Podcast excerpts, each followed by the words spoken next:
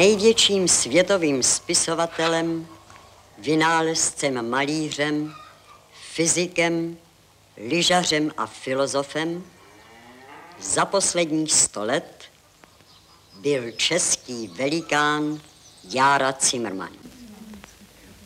Můžeme o tom vést spory, můžeme s tím nesouhlasit, ale to je tak všechno, co se proti tomu dá dělat. Teď jsme v jeho světě a i o něm bude mluvit jeden z jeho otců, Zdeněk Svěrák. Vítejte ve světě vědy a otázek současné společnosti. Začíná Hyde Park civilizace.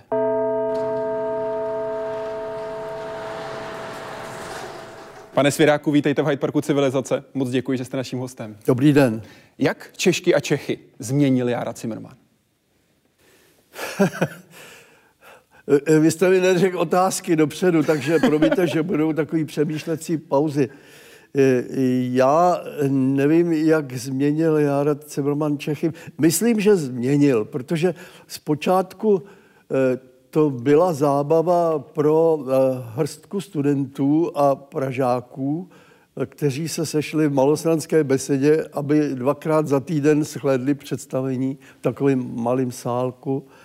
A postupně, eh, jak jsme vydávali gramofonové desky a jak jsme se dostali i do televize, tak se to stalo vlastně eh, majetkem národa. Mm-hmm. A já neříkám, že Zimmerman je pro intelektuály, to není. Ale je pro lidi, kteří dávali ve škole trochu pozor.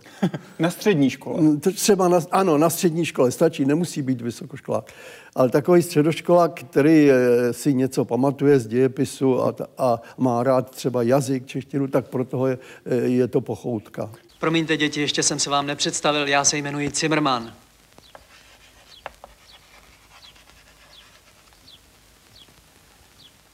Jsme přemýšlivější díky Cimrmanovi? Já si myslím, že když rodiče třeba uh, si řeknou, už je čas, abychom ty děti vzali do divadla, tak předpokládají, že už to dítě je přemýšlivé, že už něco má a že si dokáže uh, pospojovat ty ty prvky, které my mu dáváme, tak, aby z toho vznikl smích. Eh, my jsme takové to divadlo navazující na osvobozené divadlo.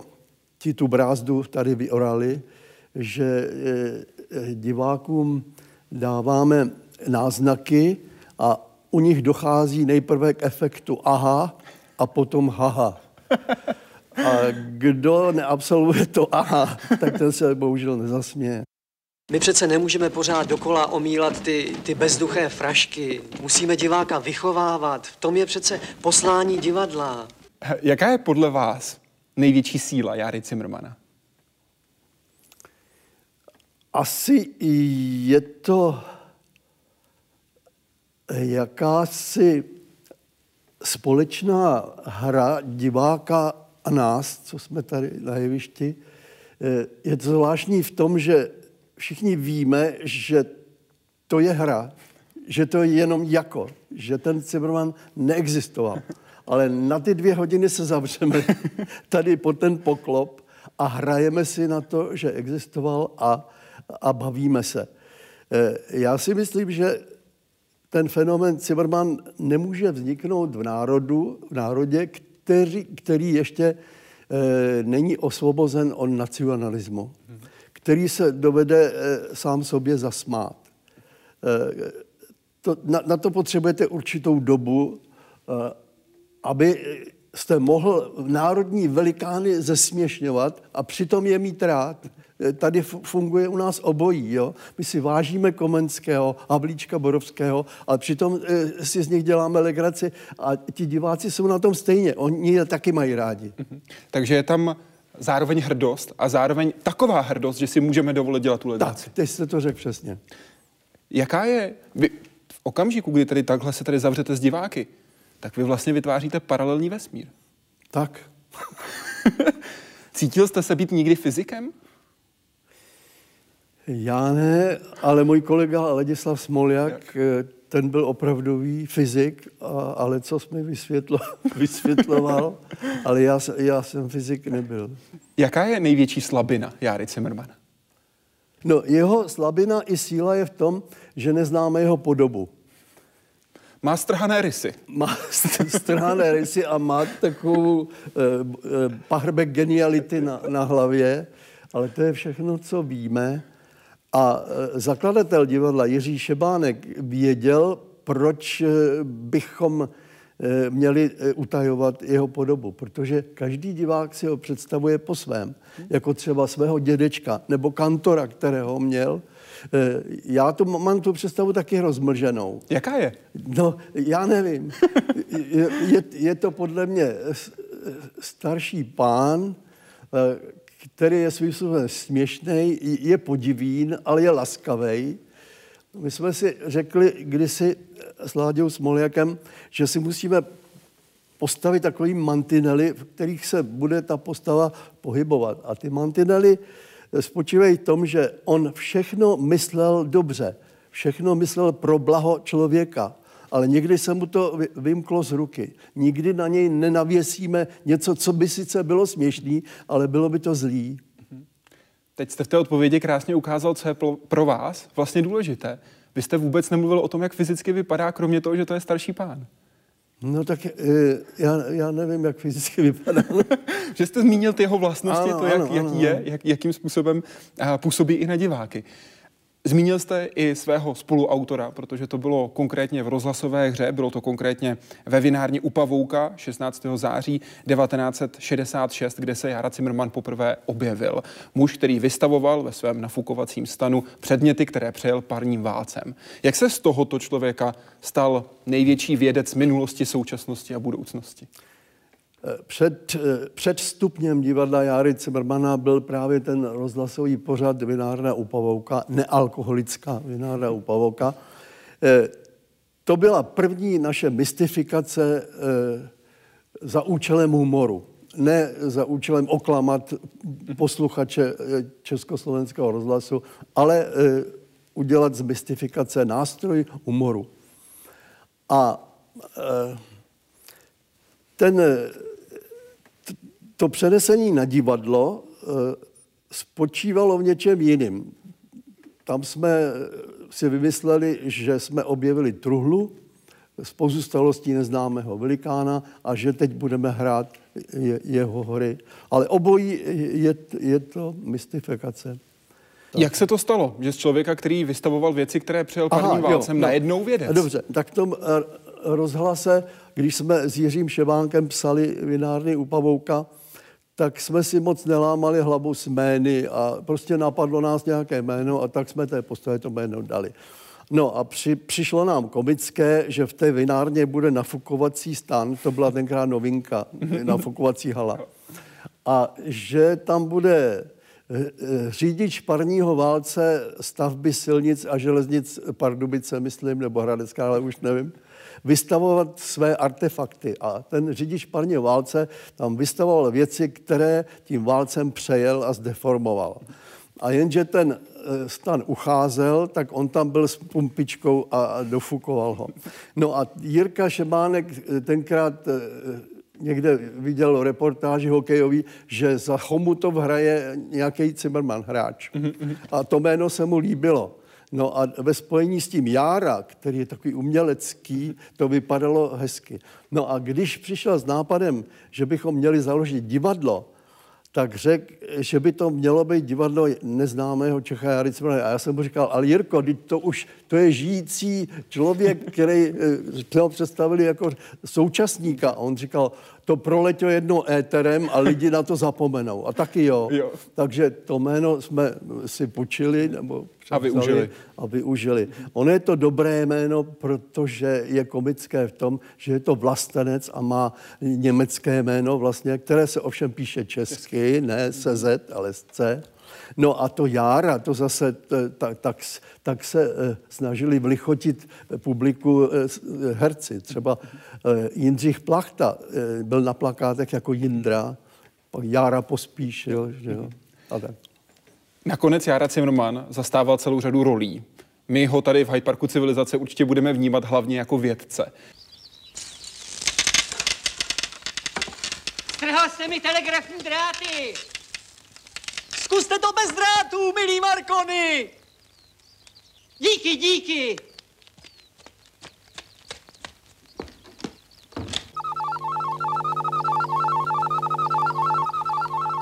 Jaké jsou z vašeho pohledu ty jeho hlavní vynálezy?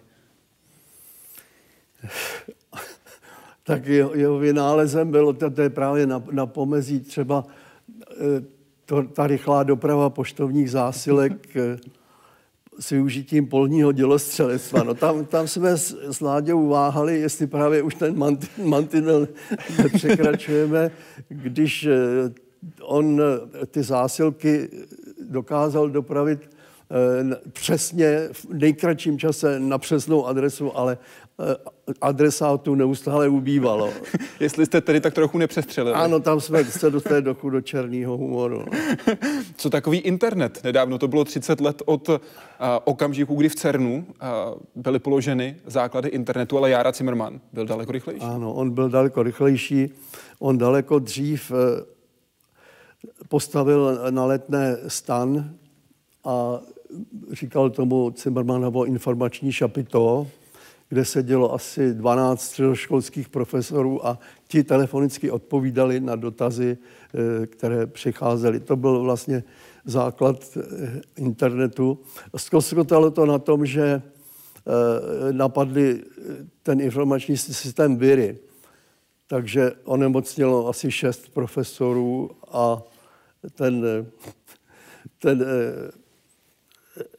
systém krčních výtěrů se ukázal jako neúčinný antivirový systém, eh, takže se to, se to rozpadlo. Ale tam taky po, poprvé eh, se objevila myš jako operátor, a taky k nejoblíbenějším svačinám patřil zavináč.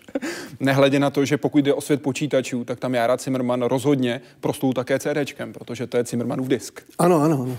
To jsem sám zapomněl. Ale je celá řada dalších objevů, u kterých byl těsně druhý. Vynalezl jsem telefon. Teď. Teď. Teď tu byl. Museli jste se potkat. Nějaký Graham Bell. To bylo pro něho typické, že přicházel druhý. Je pravda, že v okamžiku, kdy Bell objevil telefon, tak měl od Jary Zimmermana už tři nepřijaté hovory? Tohle to eh, se mi tak líbí a tak mě mrzí, že jsme to nevymysleli my. Eh, eh, oba jsme si to s Láďou říkali, že, že škoda, no, ale někdo to vymyslel za nás. Ale to je zase další kouzlo Jary Zimmermana, mm, mm. kdy dává lidem v uvozovkách tu potřebu být vlastně kreativní. Mm, mm. Neříkejte mi, že tentokrát aspoň něco nevíde. Pište si. Vynalezl jsem pojistku, žárovku, akumulátor, dynamo a elektroměr.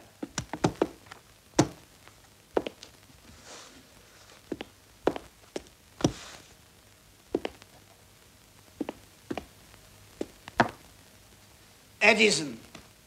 Teď tu byl. Nic jiného nemáte. Tak měl bych, ale nevím. No ukažte to.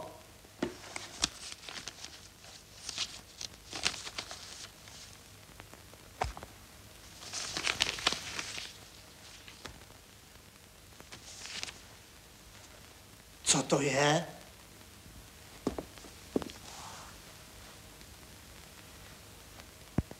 Dvoudílné plavky. Tam uspěl, ano, ano, to se ujel. Na druhou stranu Jára Cimrman byl nejen vynálezce, ale také rozhodně popularizátor vědy. Jak vědu popularizoval?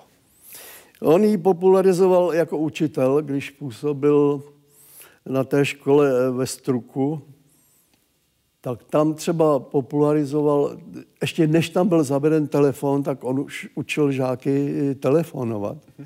A to bylo zajímavé, to, to je vyučování. On předpokládal, že telefonisté se musí vžívat do situace eh, toho svého protějšku a nemají říkat tady, třeba svěrák, ale tam, protože pro něho jsem tam. Jo? A, a taky nebylo halo, halo, ale hola, hola. Samozřejmě byl to učitel novátor. Eh, především eh, chtěl, aby ta škola měla důstojnou budovu, takže právě na té škole ve Struku ona byla schátrala, tak ji podepřel ze severu smrkovými kmeny. Eh, Pak eh, eh, hlavně si potrpěl na názornost. Třeba když vyučoval o světle a zvuku, tak eh, to vyučoval velice názorně s pomocí svíčky a zvonku. Uděláme si pokus? Máme to tady svíčku? Rozhodně seženeme, to není problém. Jak jste si rozdělili, kdo bude světlo a zvuk? No, já jsem rád první, tak jsem... Takže tak vzniklo, že vy jste světlo. Vy jste s tím počítal trošku, že to tady... My se snažíme být připraveni. Aha. Můžu dělat zvuk? An, ano, musíte dělat, já jsem světlo. Vzdal byste se světla? Ale no tak v nejhorším. Děláme světlo a zvuk. No tak Zimmerman tu třídu zatemnil, ano, Ano. a pak zapálil svíčku a řekl, toto je světlo, pak ji svoukl a řekl, toto je tma. No a protože to bylo třeba zopakovat, tak to ně- několikrát eh, zopakoval. No a pak udělal eh, pokus, který eh, dokazoval vlastnosti světla a zvuku a ten si můžeme spolu předvést, že vy budete zvuk. Já budu zvuk. Ano, a pojďte Veďte mě, prosím. startovní čáru. Ano, ano. A až řeknu teď, tak se zastavíte, ano. Dobře. Teď. Vidíte, a je proveden důkaz, že světlo je rychlejší zvuku. Nevím, jestli bychom ten pokus neměli zopakovat, aby byl skutečně relevantní vědecky. Nevím, Kdyby to náhodou vyšlo jinak. Já myslím, že naši diváci už to pochopili. O nich vůbec nepochybuju, to v žádném případě.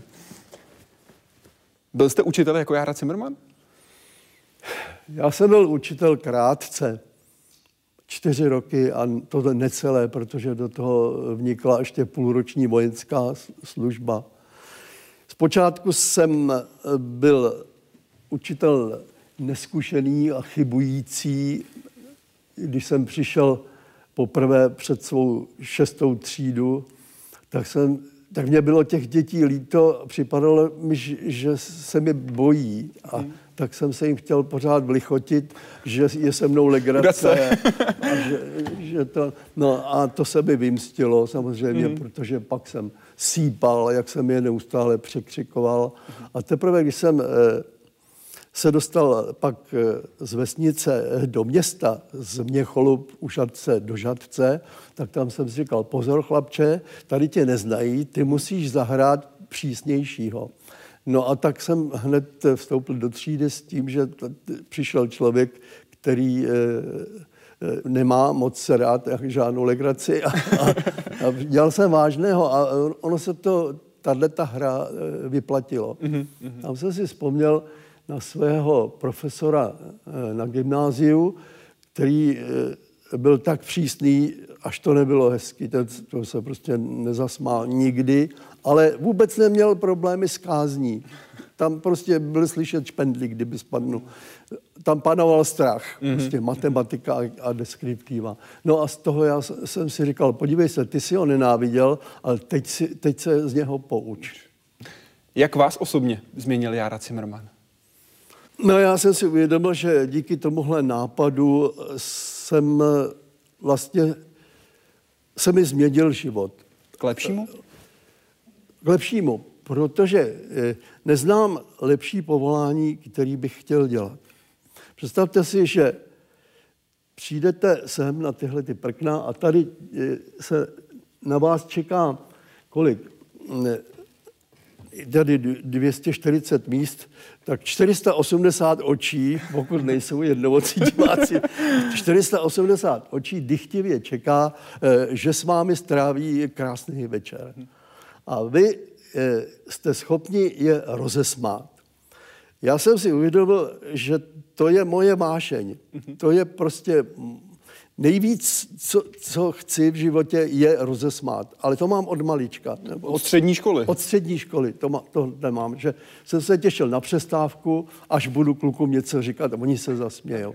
A teď to máte jako povolání. Vy způsobujete eh, lidem blaho, protože smích to je několika vteřinový bla, blaženství, kdy je člověk šťastný jako pes. Jo? Pes se dokáže radovat bezmezně. A člověk se raduje několik vteřin, když pochopí smích a zasměje. A v těch očích vidíte, jak jsou šťastní. A vy to způsobujete a jste za to ještě placený. Je to nádhera. Tak nebýt toho Cimrmana, tak bych to asi nemohl dělat. Takže oni cítí tu radost jako diváci v publiku. Vy ano. cítíte tady na těch prknech. Ano, to se, to se vrací jak ze zrcadla. Tam a zpátky, tam ano, a zpátky. Ano, ano. No, no, ale když je, je publikum špatný, tak se to nevrací a je to hrozný. Je to hrozný. No tak jsme na prknech záskoku teď momentálně, tak víme, ze které strany případně může přijít Tady problém. Odsud, no. Ano. Co byste řekl, že vy osobně máte s Járou Cimrmanem společného? V čem se naopak lišíte? Já rád poučuju. V životě narazíte na nějakou překážku. Tyrš, ten říká, přeskoč, přelez, ale nepodlézej. Já říkám, můžeš i podlézt. Ale pak se zase narovnej. Tak jste učitel. No, To sám říkáte, že vždycky patří a je to součást učitelství. no ne, ne, že bych byl tím protivný, ale když něco pochopím, tak se říkám, to by to je škoda, abych to taky nevysvětlil někomu jinému. A to je asi základ eh, toho učitelského talentu. Nebo... A to měl i Jára Cimrman. Ano, Tak si to děti schrneme. Monarchie je zřízení jaké? No, pro? Prohnilé. Nejlepší státní zřízení je co? Repu? Blika. Ale tatínkovi to nebudeme, co? Říkat. V čem se naopak vysloveně lišíte? V čem jste jiný než Jára Cimrman? E, já, já nejsem tak bezbřehý e, v, v té paletě e, zájmu. To ale asi nebyl nikdo v historii. No, to asi, asi, asi ne, čili on chtěl být nej, nej, nej, nej ve všem, že jo? A to se mu právě vymstilo. Co Jára Cimrman dal světu? Já, Jara Cimrman dal, eh, to nevím, co, co bych řekl, že dal světu. Co dal eh, nám, protože já myslím, že on, i když třeba je přeložen do angličtiny a tady eh, hrajou eh, záskok anglicky a teďka budou mít premiéru aktu v angličtině, tak já si přesto všechno myslím, že to je věc pro nás, že to je tu zemák. Česká. Česká, ano. Protože on je závislý na našich dějinách, na našem jazyce, je tam spoustu nepřeložitelných hříček. Čili nám jako českému publiku eh, dal, myslím, pokračování v tom, co tu, co tu eh, Voskovec s Berichem eh, začali. Eh, v jiné formě. Ono, já, možná, že vám připadá, že se k ním chceme nějak přirovnávat moc, ale eh, to, co byly pro ně forbíny, které vznikly úplnou náhodou, z nouze, tak to je pro nás seminář. My, my máme eh, něco podobného, Ano, ano. že se obracíme přímo divákům a jsme tak drzí, že hodinu, ne, ne, ne krátká forbína, ale hodinu musí vydržet, co jim od pultíku eh, říkáme.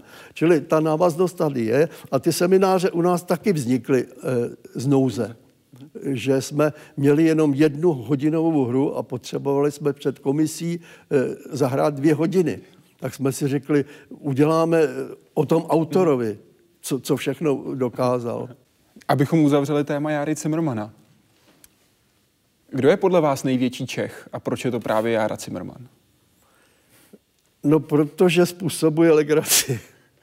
V tom To je, je eh, to kouzlo. To je jeho kouzlo a e, to je, to je řečeno stručně, ale ono je to legrace, který lidi říkají laskavá, ale já si myslím, že když takhle kou- koukám z, z portálu, než přijdu na jeviště, tak se říkám, proč tomu říkají laskavý hovor, teď kolikrát je to tak černý, tak hrozný, kdy- když tady třeba hlav, eh, v tom hlavsa ve hře vizionář říká, co mě dneska tak si všechno bolí a syn přijde a říká, tatínku, nezapomněl si, že dneska umřeš?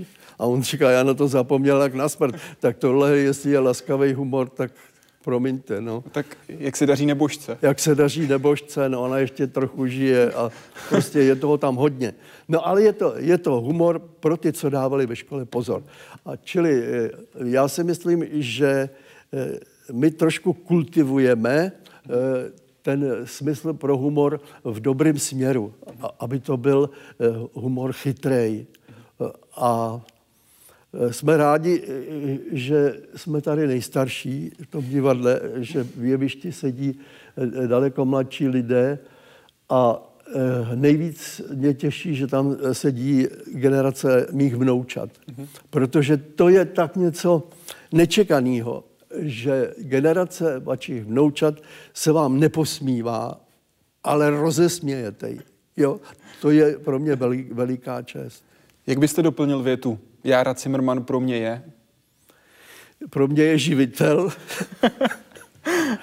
a je to osudové jméno, které eh, změnilo můj život. Říká Zdeněk Svěrák. A takhle vidí Járu Zimmermana osobnosti české vědy. Fenomén naší společnosti a určitě mé generace, Jára Zimmerman, typický, krásný, inteligentní český humor. Přinášel eh, do vědy jednu velmi důležitou věc a to je interdisciplinarita, protože on dokázal vlastně eh, sfúzovat ve svém životě skoro všechny vědní obory. Moje eh, určitá výtka by byla, proč toho neudělal ještě víc. Tolik bylo příležitosti, jako možná si vybavujete scénu z filmu, kde Anton Pavlovič Čechov psal ty dvě sestry a není to trochu málo. Si myslím, a teď opravdu, že humor léčí a že český národ má v podstatě dvě postavy, které léčí. První z mého, mého pohledu je Švejk a druhý Zimmermann. On má prostě něco, co my, kteří jsme se narodili v této zemi, žijeme tady a máme ji rádi, co prostě chápeme. On má prostě naši duši. Je to největší Čech, genius, vynálezce, umělec, a zatímco pravci Čechovi mám své pochyby, ty historické doklady nejsou tak jasné, tak Jara Zimmerman je perfektně doložený panem Svirákem. Byl znám jako velmi široký badatel, ale vůbec tam nebyla jeho nejdůležitější část výzkumu a to byly výzkumy astronomické. E, to se projevilo tím, že Mezinárodní astronomická unie vyhověla žádosti českých astronomů a věnovala Járovi Cimrmanovi svou planetku. Vzhledem k tomu, že jeden z jeho posledních objevů, o kterém se moc nemluví, je inkarnace, tak věřím, že až tedy bude inkarnován, takže ho zaměstnáme u nás na univerzitě a že bude velkým přínosem. Já neznám uh, vlastně v žádné jiné zemi něco, co by se nějakou paralelu, která by se tomu byť jen vzdáleně přibližovala. Takže jestli můžeme být na něco ve vědě pišní, takže máme Zimmermana. Věda je i ve vaší poslední knížce, Strážce nádrže. Hlavní postavou je Jiří Smrček, strážce nádrže Magda, který píše generálnímu řediteli povodí dopisy a popisuje nejenom to, co se děje na nádrži, ale hlavně to, co se děje v jeho životě. Mimo jiné v jednom z dopisů píše. Nám jednou v krutých mrazech zamrzl inkoust v perech. Napadlo mě tehdy, jestli si vzpomínáte, přidat do inkoustu Fridex. A vy jste to ocenil krásným dopisem, jehož slova nikdy nezapomenu. Jednoduchá řešení jsou geniální. Postarám se o celoplošné využití vaší myšlenky věda prostupuje vaše dílo. No taky je, to tam, je tam trochu vědy, ale eh, pokud jde o, o toho smrčka a... I... Kdo je smrček? Kdo je strážce nádrže? No, smrček jsem trochu já, nebo dost, dost já. No a jinak je to eh, postava venkovského učitele, který už je v důchodu a který si zažil svoje taky nesměl být učitelem jeden čas.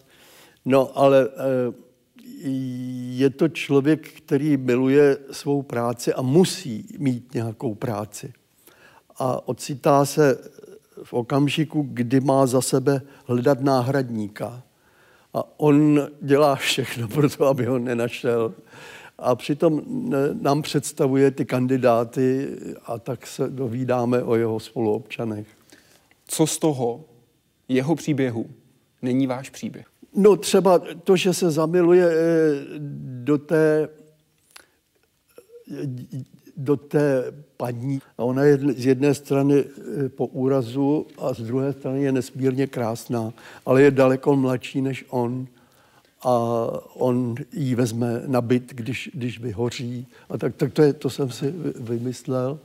A ten váš? Mimochodem, eh, já jsem tam napsal, že ten smrček, když by vyhrál náhodou ve sportce nebo v čem, že by ty peníze věnoval do Ameriky panu eh, doktoru Pomáhačovi Bohdanovi, který tam ty tváře umí krásně dělat, že by ze zadečku vzal trošku kůže. A já jsem to pak dal panu eh, Pomáhačovi, kterým se znám, eh, přečíst a ono ho to hrozně potěšilo. Když byl Bohdan Pomahač hostem Hyde Parku civilizace, no. tak jsem se ho tehdy ptal, s kým by se chtěl potkat. A jako prvního jmenoval právě vás. No vy jste to způsobil, protože Je to tak? my jsme s Honzou se tohle dozvěděli a tak jsme ho pozvali na večeři. Tak to má obrovskou radost, no. to jsem netušil no. vůbec. Jaké to bylo to setkání? No bylo to bezvadný a do dneška se setkáváme. Vážně? No, kdykoliv přijedou. Proto jste tam dal právě Bohdana Proto Pomahače? jsem to dal, abych udělal radost.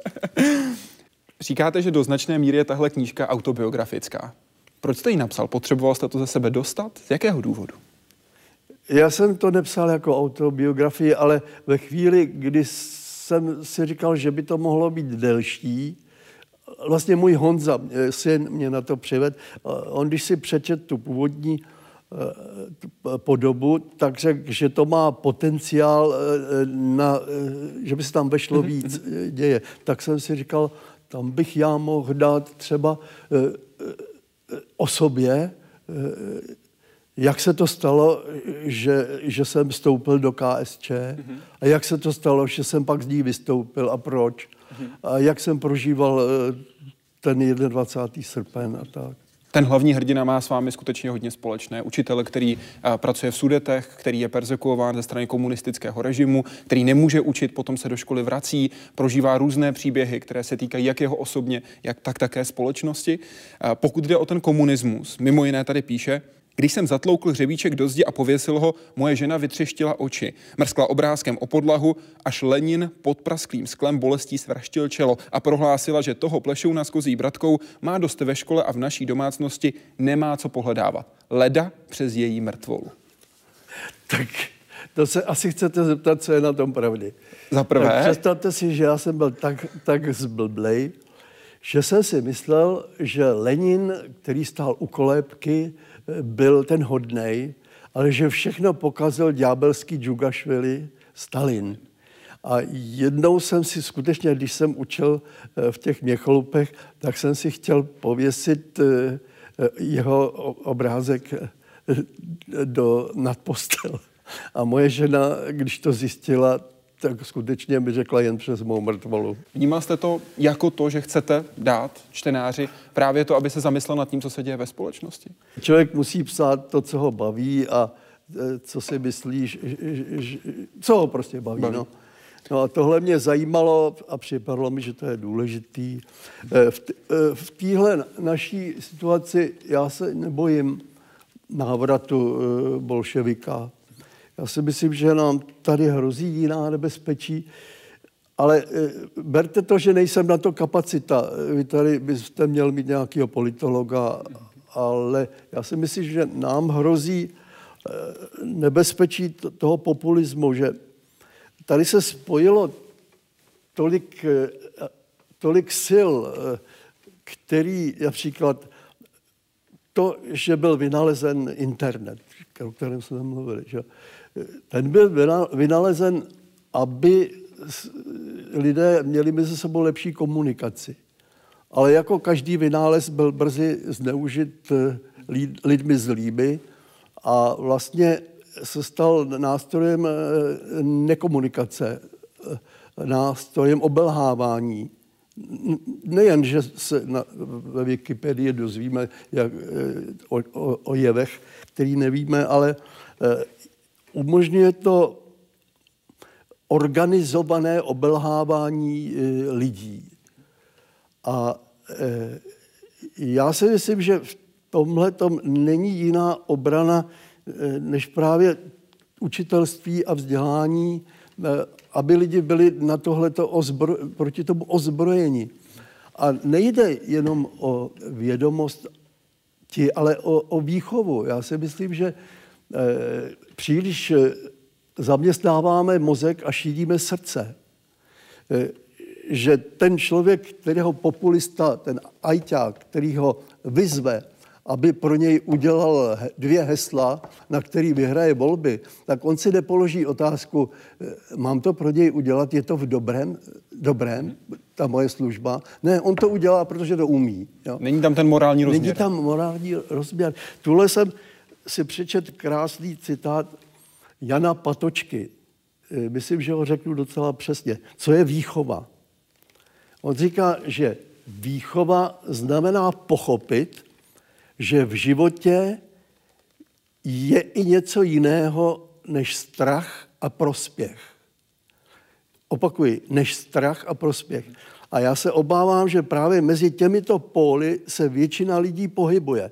A z tohohle mám strach a z tohohle mám prospěch. Ale jiný e, e, věci, jako je soucit, poctivost, vděčnost, pokora, to tam neexistuje. A na to právě populismus vsází. On, on jim dá tohohle se budete bát, z tohohle budete mít prospěch. A to jsou ty hesla, na který ten populismus, na kterých vítězí. Že? Čili já z tohohle mám strach a myslím, že ten proces vzdělávání a výchovy je tak zdlouhavý, že se ještě načekáme, než zvítězíme. Co tady musíme udělat pro to, abychom zvítězili?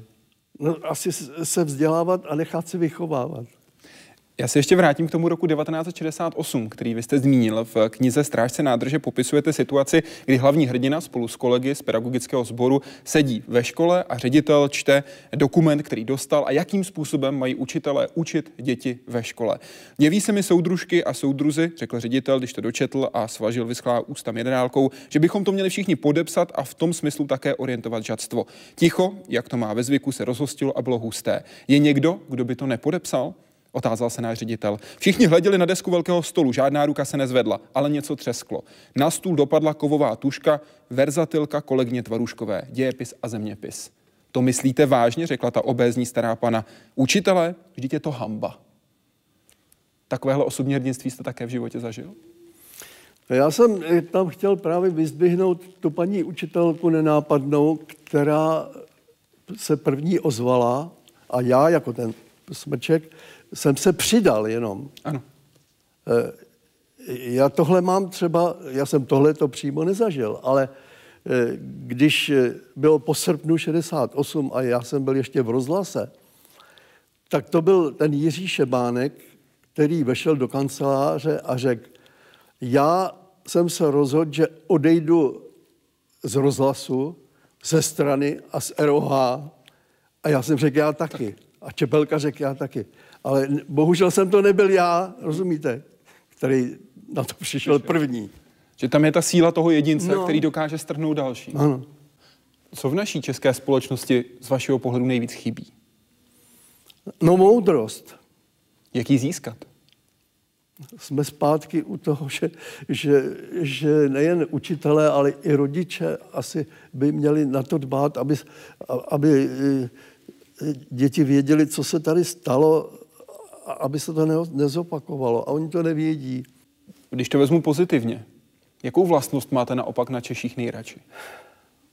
No, že máme smysl pro humor.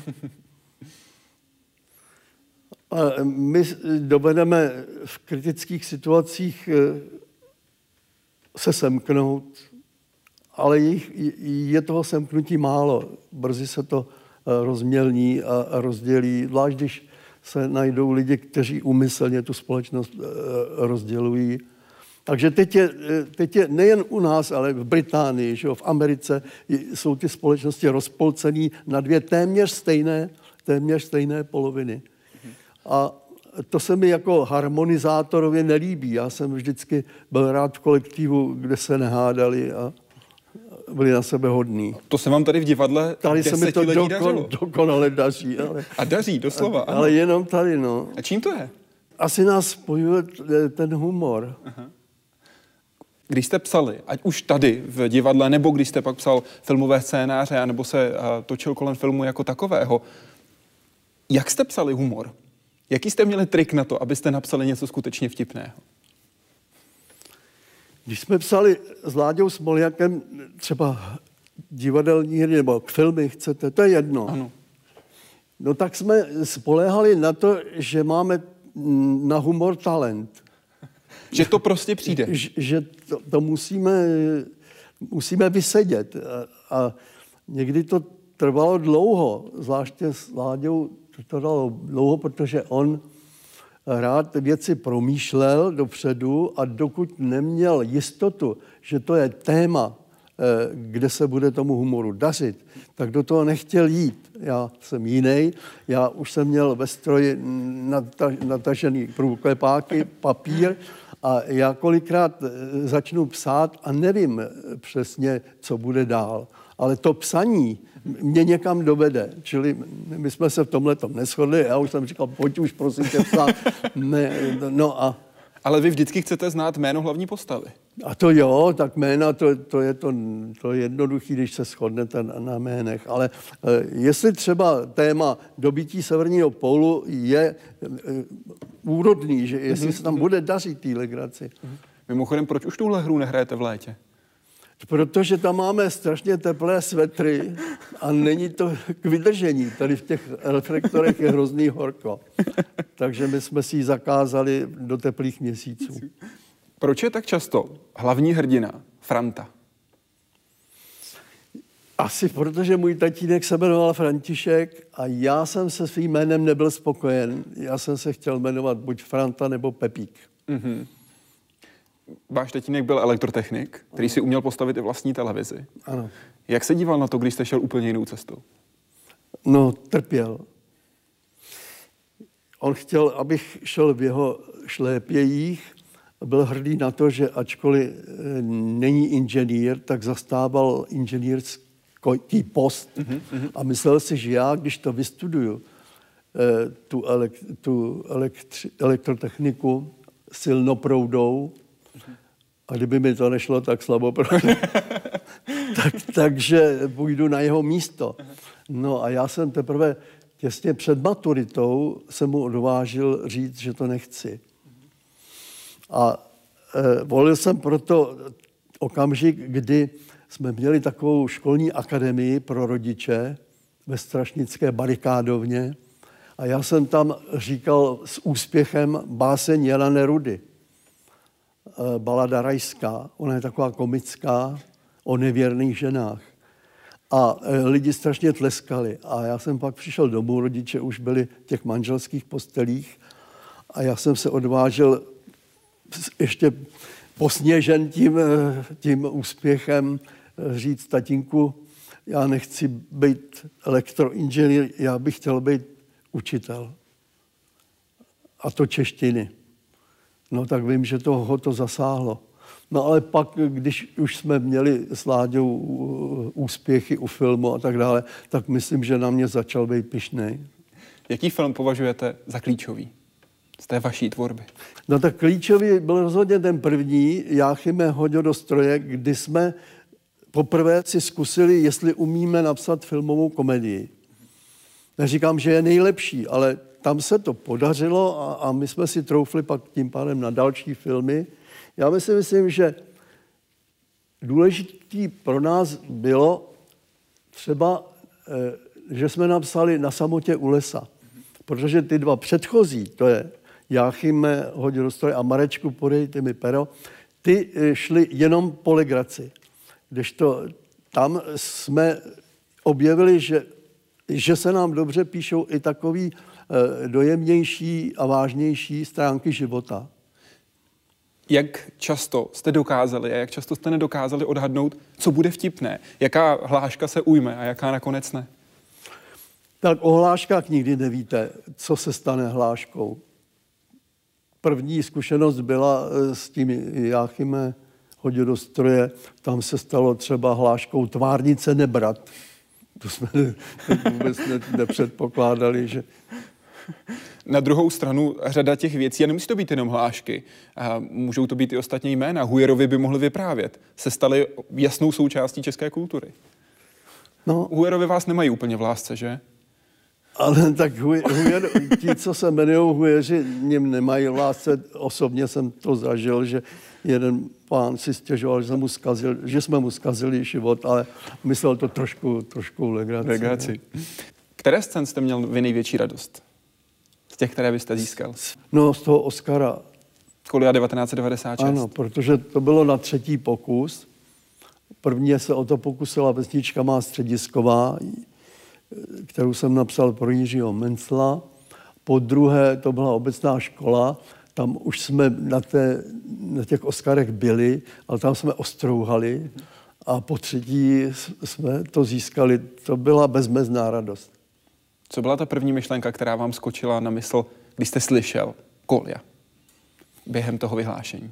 Tam není čas na myšlenky. Tam najednou zjistíte, že jste se postavil a máte ruce nahoře.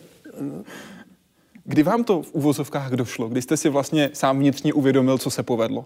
Protože to je no, mimořádný Já jsem pořád si držel palce, že jo, a, a když, se, když se rozbalila ta obálka a, uh-huh. a ten předávající řekl Czech Republic, uh-huh. tak jsem věděl, že, že motika spustila. No. Držel jste opravdu takhle palce? Já jsem držel toho malého koliu na klíně. Já právě, jak si vybavuji ty záběry, tak tam nebyl prostor na palce. No, ale tak to jsem stihnul ještě. A... Ale on byl jediný, který, kterého to nepřekvapilo. Vážně? No, on v začátku říkal, čeho se bojíte, proč bychom jezdili takovou dálku. Jakou radu byste si dal, kdybyste mohl dát radu sám sobě, když vám bylo 18 let? Co byste poradil svému 18-letému já? To se mě tuhle ptali studenti, co bych jim poradil, aby prožili šťastný život a já jsem říkal, to nejde. To nejde, každý si musí e, projít s, e, svými úseky neštěstí a štěstí a kdyby nebylo těch temných chvil života, tak to štěstí neoceníte. Jedině na tom se to odrazí. Takže žijte. A je něco, co jste chtěl vědět, nebo byste si teď řekl, měl jsem vědět a nevěděl? Já bych řekl ještě takhle, žijte poctivě a varujte se toho být zbabělí. Vždycky si řekněte, musím tohleto udělat, vždyť je to proti mému přesvědčení, proti mému svědomí. Já jsem takových, několik málo takových věcí jsem udělal a předtím bych chtěl varovat. Dejte na to, co vám říká srdce. Kolikrát jste se neřídil podle srdce? No, co si vleču za sebou jako kouli na noze, je třeba takzvaný podpis anticharty. Tam jsme všichni věděli, Láďa Smoljak, Milon Čepelka i já, kteří jsme se rozhodli, že to za divadlo uděláme v domění, že kdybychom to neudělali, tak, to, že, tak jsme šli po těch schodech do Valštejnského pláce, kde se to podepisovalo, eh, zahambeně. Jsme věděli, že děláme blbost, že děláme zbabilou věc. To byste vzal rozhodně zpátky? Ano. Je něco, co jste nevyužili jako příležitost a dneska toho litujete? Ne, ne, ne, není. Já ani nelituju to, nebo nehambím se za to, že jsem vstoupil do té strany. Protože to bylo z hlouposti, to bylo z naivity, z naivního přesvědčení, že, tu, že ji změníme. Že když se, když se tam dostane hodně poctivých lidí, že přestane být zlá. Nakonec jste viděl, že to nejde a tak jste... No tam nás vyléčil ten vstup vojsk. Vy jste tehdy šel na Vinohradskou se podívat. Ano. Nakonec jste zamířil do místa, kde jste sídlili, vaše část rozhlasu, a běžel na náměstí Míru. Tam jste se snažil mluvit s vojáky sovětskými. Jak na vás reagovali? To bylo na náměstí Králi Jiřího. Já jsem byl rozhlasový eh, redaktor, tak jsem eh, popad magnetofon, tehdy Majhak se to jmenovalo, a šel jsem eh, do té fronty vozidel plných nevyspalých vojáků z nejrůznějších končin Sovětského svazu. A tam zase seděli proti sobě s těma puškama a já jsem říkal, pa čemu vy přijechali? A oni mlčeli jak zařezaný, protože to nevěděli, proč přijeli a nebyli zvyklí e, říkat svůj názor, jenom pohledem mě odkazovali na člověka, který smí mluvit. No a ten mi tenkrát do mikrofonu řekl naučenou frázi, e, my znájem eti galasa Bona i Washingtona. To znamená, že všechno, co se tady děje, vyprovokovali američané a západní Německo a my jsme vás přišli zachránit. Ztratil jste v té době někdy naději? V té době od roku 68 do roku 89?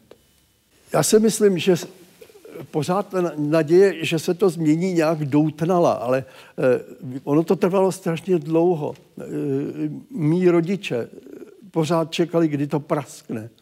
A pořád to nepraskalo, jo, až eh, a když byla nějaká naděje, tak, tak se to zase, zase spadlo. A tohle byla opravdu rána do palice eh, hrozná. Tam my jsme si mysleli, že ten 80, 68. Eh, tam byla taková nálada celonárodní, eh, že už se to podařilo.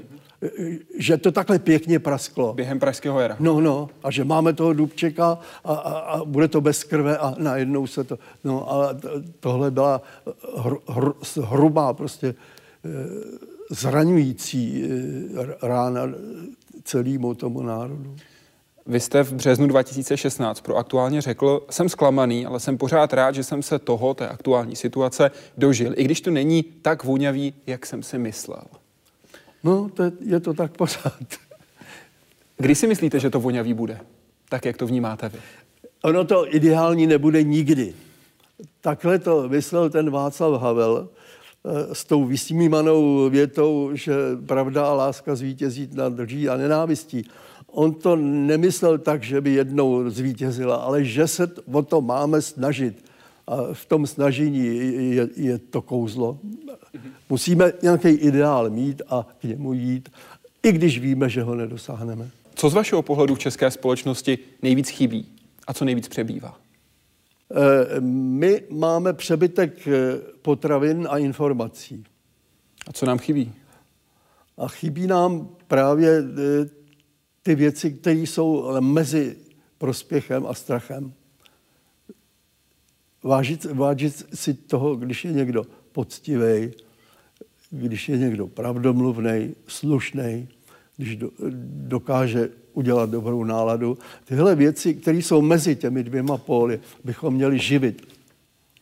Jak? No třeba tímhle divadlem. Já si myslím, že to živíme. Mm-hmm.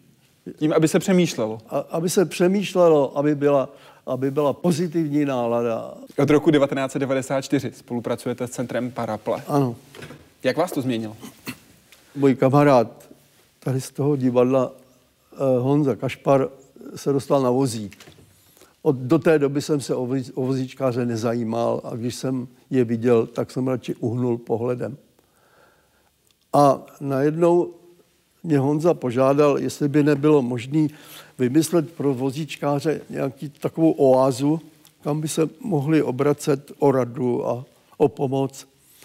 No a tak jsem se radil, radil a zkušenější mi řekli, že by se dal udělat televizní pořad, při kterém by se vybíralo na to paraple. A tak jsme to udělali a těch pořadů jsem udělal asi 20 a vybrali jsme miliony eh, na postavení toho centra Paraple. Honza mezi tím už umřel, ale to centrum stojí a jestli jsem na něco pišnej, tak na tohle, že to tam, že to tam stojí a slouží. Pane Svěráku, víte, z jakého já jsem města původem? Nevím. Já jsem z toho, ve kterém bych chtěl žít každý. Jo, mm-hmm. Českých Budějovic. Ano. Kdy jste tam byl naposledy? No nedávno. A nezměnil jste na ní náhodou názor?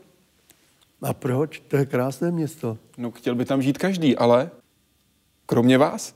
Jo, kromě mě, no tak to, to jenom říkám. To, to je, tam, se, tam se žije. A teď je tam i občanská společnost, združení, které se jmenuje v Budějovicích bych chtěl žít každý. To jsme, to jsme zavinili. Zavinili jste to právě na těchto prknech. Zavinili ano, jste ano, to právě tady v záskok. kulisách. Záskoků.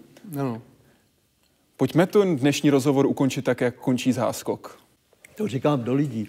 Dámy a pánové, děkujeme, že jste byli hosty Hyde Parku Civilizace. Děkujeme, že jste byli dnes s námi u rozhovoru se Zdeňkem Svěrákem, který se teď vžívá do role, kterou hraje právě tady, v těchto kulisách v divadle Harry Zimmermana ve hře Záskok. Tak končí naše komédie. Zlo prohrává a dobro žije. Vám, paní, vidím, se slza v oku bliští, že chodí to tak pouze na jevišti. V životě našem opáčně to bývá. Tam dobrák úpí, vrch má duše křivá. Jak ale říkám na každičké štaci, svět bude lepší, dáme-li si práci. Je marné vzlikat, modliti se zdrávas, vše záleží jen na vás, na nás a hlavně teda na vás. Tak to je. Děkujeme, že jste byli dnes s námi v Hyde Parku Civilizace. Naschledanou. Pane Sirhaku, mnohokrát vám děkuju. No já nevím, no.